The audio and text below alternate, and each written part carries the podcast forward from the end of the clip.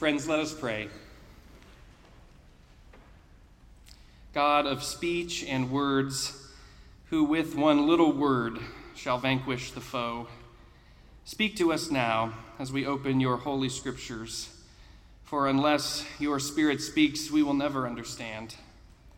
Give us your words and illumine our hearts, that as we go forth from this place and into our week, we might be empowered to live as more faithful disciples in all that we do. We make this prayer today in the name of Jesus the Christ, the Word made flesh. Amen. Every Sunday morning, I receive a text of encouragement from a, a, presbytery area coordinator. And this morning, he summarized so perfectly what I hope to share in this sermon today that I wanted to share it with you. Spoiler alert uh, this is what my sermon's about today. He texted me Change happens all the time. Our lives change, our bodies change, our responsibilities change, but God never changes. He remains the rock solid foundation of our lives and is ours for all eternity. Trust Him, for He is the Alpha and Omega, now and forevermore. Continue to stand on the solid rock. Have a safe and blessed day. God is a God of serendipity sometimes. And so, while I suppose he's already done a perfect summary of the sermon, I spent a lot of time this week preparing 20 minutes making that point, so I'd like to proceed anyway. And um, so now let's turn our attention uh, to the reading and proclamation of God's Word. The New Testament text comes from the Gospel of Matthew, chapter 8 verses 23 through 27. Listen now for God's word to you. And when Jesus got into the boat, his disciples followed him. A windstorm arose on the sea, so great that the boat was being swamped by the waves. But Jesus was asleep. And they went and woke him, saying, Lord, save us! We are perishing. And he said to them, why are you so afraid, you of little faith? And then he got up and rebuked the wind and the sea, and there was a dead calm. They were amazed, saying, What sort of man is this? Even the winds and the sea obey him. And our psalm text today comes from Psalm 90. I invite you once again to listen for the word of the Lord. Lord, you have been our dwelling place in all generations. Before the mountains were brought forth, or ever you had formed the earth and the world, from everlasting to everlasting, you are God. You turn us back to dust and say, Turn back, you mortals for a thousand years in your sight are like yesterday when it is past, or like a watch in the night. You sweep them away. They are like a dream, like grass that is renewed in the morning. In the morning it flourishes and is renewed. In the evening it fades and withers. For we are consumed by your anger. By your wrath we are overwhelmed. You have set our iniquities before you, our secret sins in light of your countenance. For all our days pass away under your wrath, our years come to an end like a sigh. The days of our life are 70 years, or perhaps 80 if we are strong. Even then, their span is only toil and trouble. They are soon gone, and we fly away. Who considers the power of your anger? Your wrath is as great as the fear that is due you. So teach us to count our days, that we may gain a wise heart. Turn, O Lord, how long? Have compassion on your servants. Satisfy us in the morning with your steadfast love, so that we may rejoice and be glad all our days. Make us glad as many days as you have afflicted us and as many years as we have seen evil. Let your work be manifest to your servants, and your glorious power to your children. Let the favor of the Lord our God be upon us, and prosper for us the work of our hands. Oh, prosper the work of our hands. Friends, this is the word of the Lord. Thanks be to God. My grandfather was an aeronautical engineer for his career and spent a lot of time designing airplane wings. He was also a pilot by hobby, and when I was a kid, I took a flight with him in his little 1962 Piper Comanche airplane. And during the descent, we passed through some dark clouds and encountered some terrible turbulence. Luckily, we landed just fine, but I was nauseous and horrified and thus my fear of flying was born, which I might add has proven very inconvenient when your wife's family lives in South Africa. Turbulence is a curious thing, actually. It's just unsteady movements of air, normal changes in airflow. Sometimes you can see it coming, as when thunder clouds indicate the presence of a warm air mass likely to produce what's called thermal turbulence. Sometimes you can't see it coming, as when two clear jet streams going at different speeds collide and produce clear air turbulence with no visible warning. Sometimes airplanes themselves create what's called wake turbulence because their wingtips move through the air and leave eddies behind. That's why planes can't take off or land one immediately after another. And pilots have different approaches to turbulence. Some pilots seem especially cautious and vigilant leaving that fasten seatbelt sign on long after the air has smoothed out again. Other pilots seem much less concerned, perhaps turning on the fasten seatbelt sign eventually after drinks have already spilled all over the passengers. Some pilots communicate well about turbulence, warning that it's coming, while others say nothing at all ahead of time and offer no comment thereafter. In the end, turbulence isn't that hazardous. It certainly no, poses no threat to aircraft, which are designed to endure much more turbulence than has ever actually been measured. There's some threat to being injured if you're up and about during turbulence, but the FAA reports only 33 people a year are injured on bumpy flights.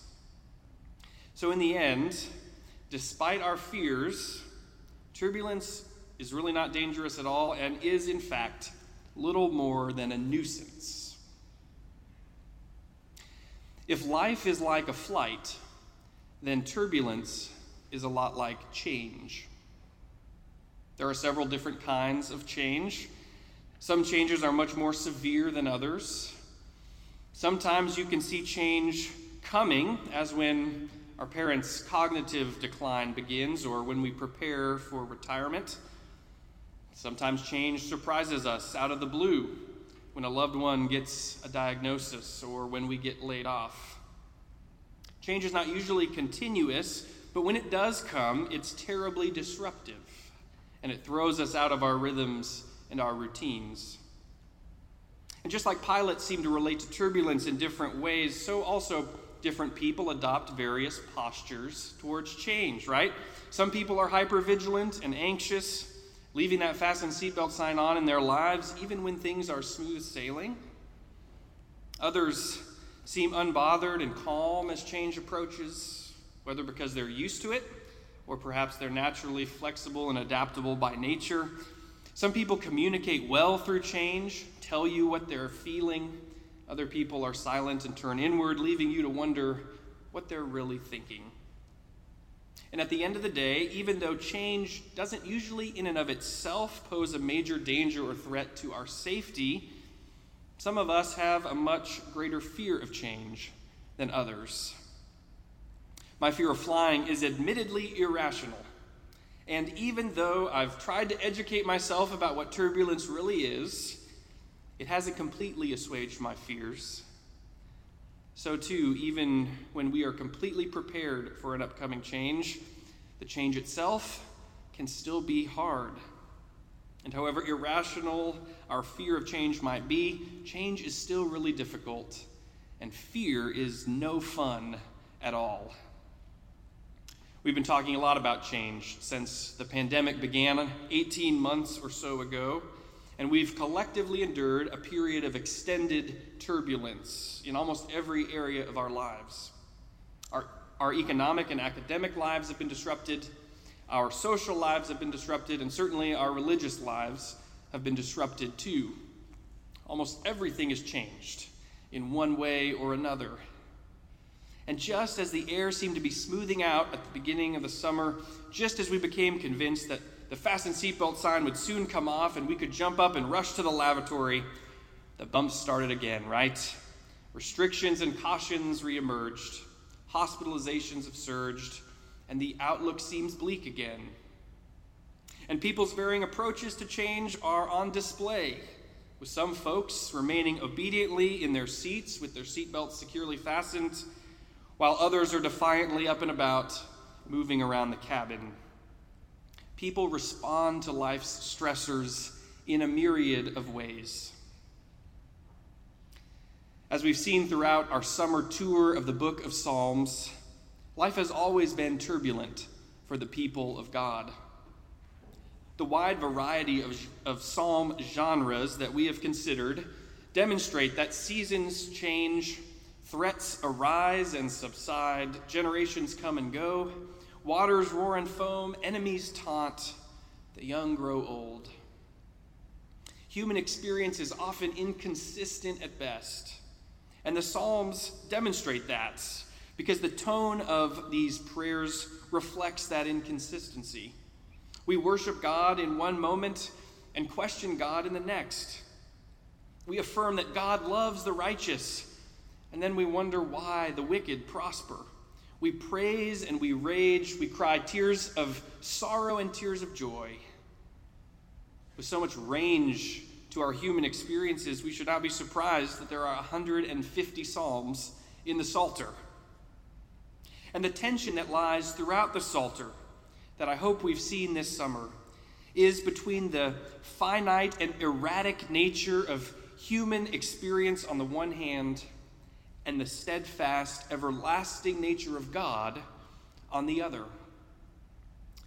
When we're caught up in a volatile season of transition or loss, it's easy to forget that beneath the stormy sea, beneath the shifting sand, lies the Lord of creation, the firm foundation of our faith, the jet stream that propels us forward, our Lord and God who never changes.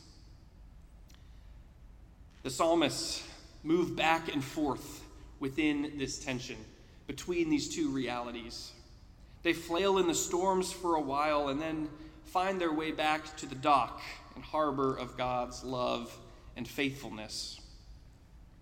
Today's psalm, Psalm 90, seems especially aware of this tension between the ever changing human experience and our never changing God. But this psalmist doesn't seem to be in the thick of the fray at the time of writing. This psalmist is much more contemplative and introspective, unlike some of the other more bombastic and abrasive psalmists we've met this summer who are right in the thick of things. This psalmist strikes me as someone who's lived through a lot of change, gained a lot of perspective, and has learned that the best way to navigate the changing seasons of our life is to focus on what does not change the God of our salvation. From everlasting to everlasting, you are God, he prays. A thousand years in your sight are like yesterday when it's past. For the psalmist, there's an overarching certainty that boxes in all of the uncertain changes that we face in our lives. In all generations, he says, God has been our dwelling place. This doesn't mean we have to deny the reality and severity of change in our lives. I think this psalmist is as aware as any psalmist we've met that human beings are dusty, right? We rise and we fall. We come and we go. We flourish and fade. Our years come to an end like a sigh, he says. The days of our lives are 70 years, maybe 80 if we're strong. But even then, their span is only toil and trouble, they're soon gone and we fly away. This psalmist understands the challenges associated with change.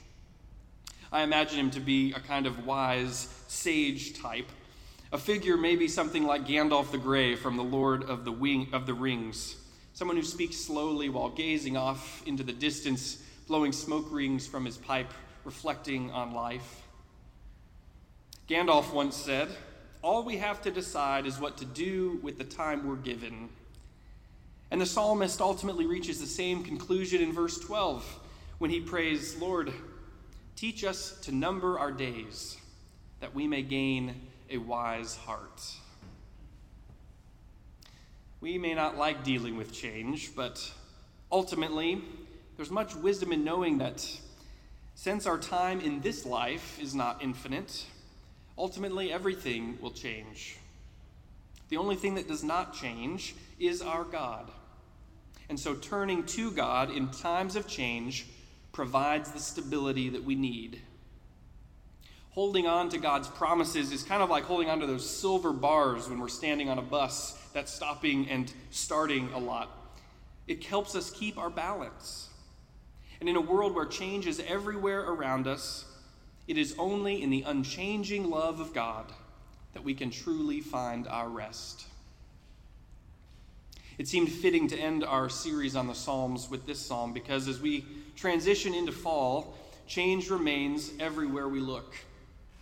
The same is true also here at the church. By the time we all feel safe to fill this sanctuary again, we will have lost countless beloved members who have passed from this life into the next since the time we last gathered. Next week, we'll say goodbye to Pastor Bill, who has helped see us through a number of changes. Brianna's away now for many months on parental leave, and we must respect her time with her family.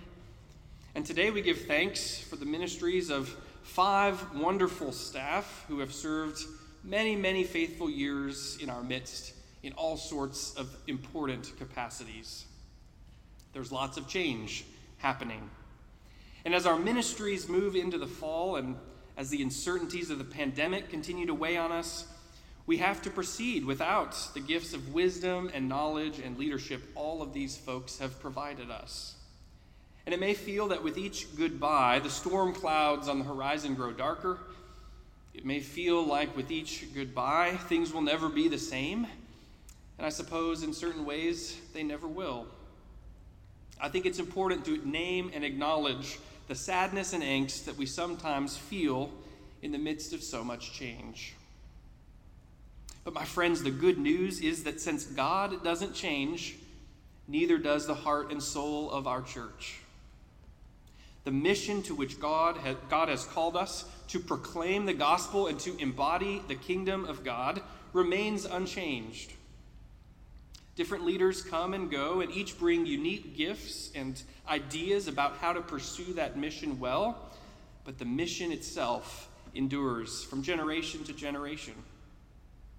It's true that we will need to continue to adapt. But the pandemic has already shown us that we're a congregation that can accommodate change, and that should be encouraging to all of us. New staff requires adjustment to new styles and priorities and vision. It's true. And there's much, much to be excited about at our church, which you'll hear a lot more about in the weeks ahead. But in the end, through the old and into the new, all of us together continue to strive toward the same goals we always have. We continue to serve the same Lord Jesus Christ, who, as the scripture says, is the same yesterday, today, and forever.